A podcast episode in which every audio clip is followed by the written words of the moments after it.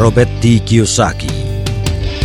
Secret to be Rich Tips bersama Tung Desem Waringin.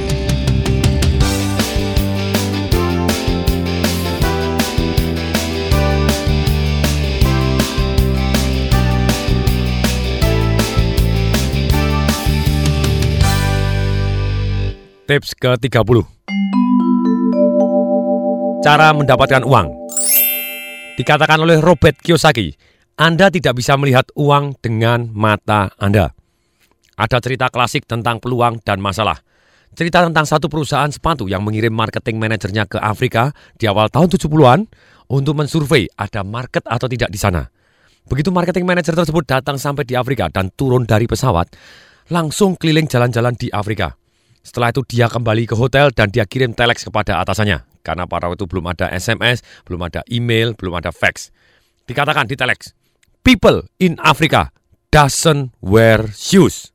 Titik, no opportunities. Karena perusahaan tidak puas dengan marketing manager tersebut, maka dikirimlah marketing research yang independen ke Afrika. Ketika periset yang independen ini turun di pesawat, dia langsung jalan-jalan dan kemudian kembali ke hotel dan mengirim telex people in Africa doesn't wear shoes. Titik. Belakangnya yang berbeda. Fantastic opportunities. Jadi apa yang dilihat oleh mata adalah sama, tetapi satu mengartikan sebagai masalah, yang satu mengartikan sebagai peluang yang dahsyat. Dikatakan oleh Robert Kiyosaki, uang dilihat dengan pikiran Anda.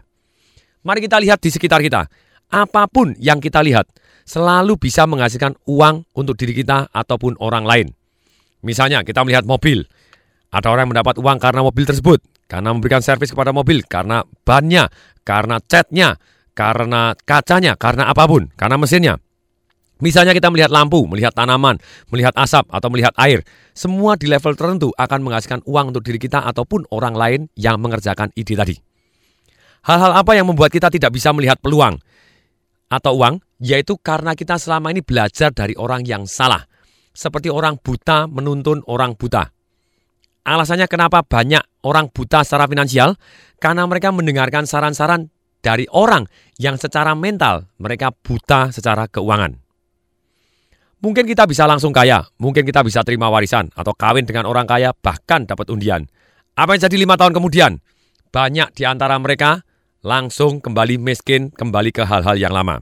Karena apa? Karena mereka tidak tahu, mereka tidak melek secara finansial, mereka secara pikiran, mereka tidak terbuka bagaimana cara investasi, bahkan mereka melakukan investasi yang salah atau bahkan foya-foya, sehingga uangnya akhirnya mereka hilang.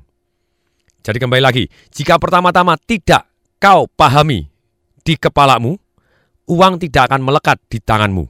Dan jika tidak melekat di tanganmu, maka uang dan orang yang mempunyai uang akan menghindari dirimu.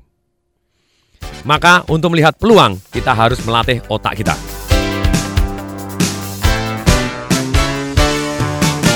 Demikian, semoga bermanfaat. Saya Tung Desem Waringin mengucapkan salam dahsyat.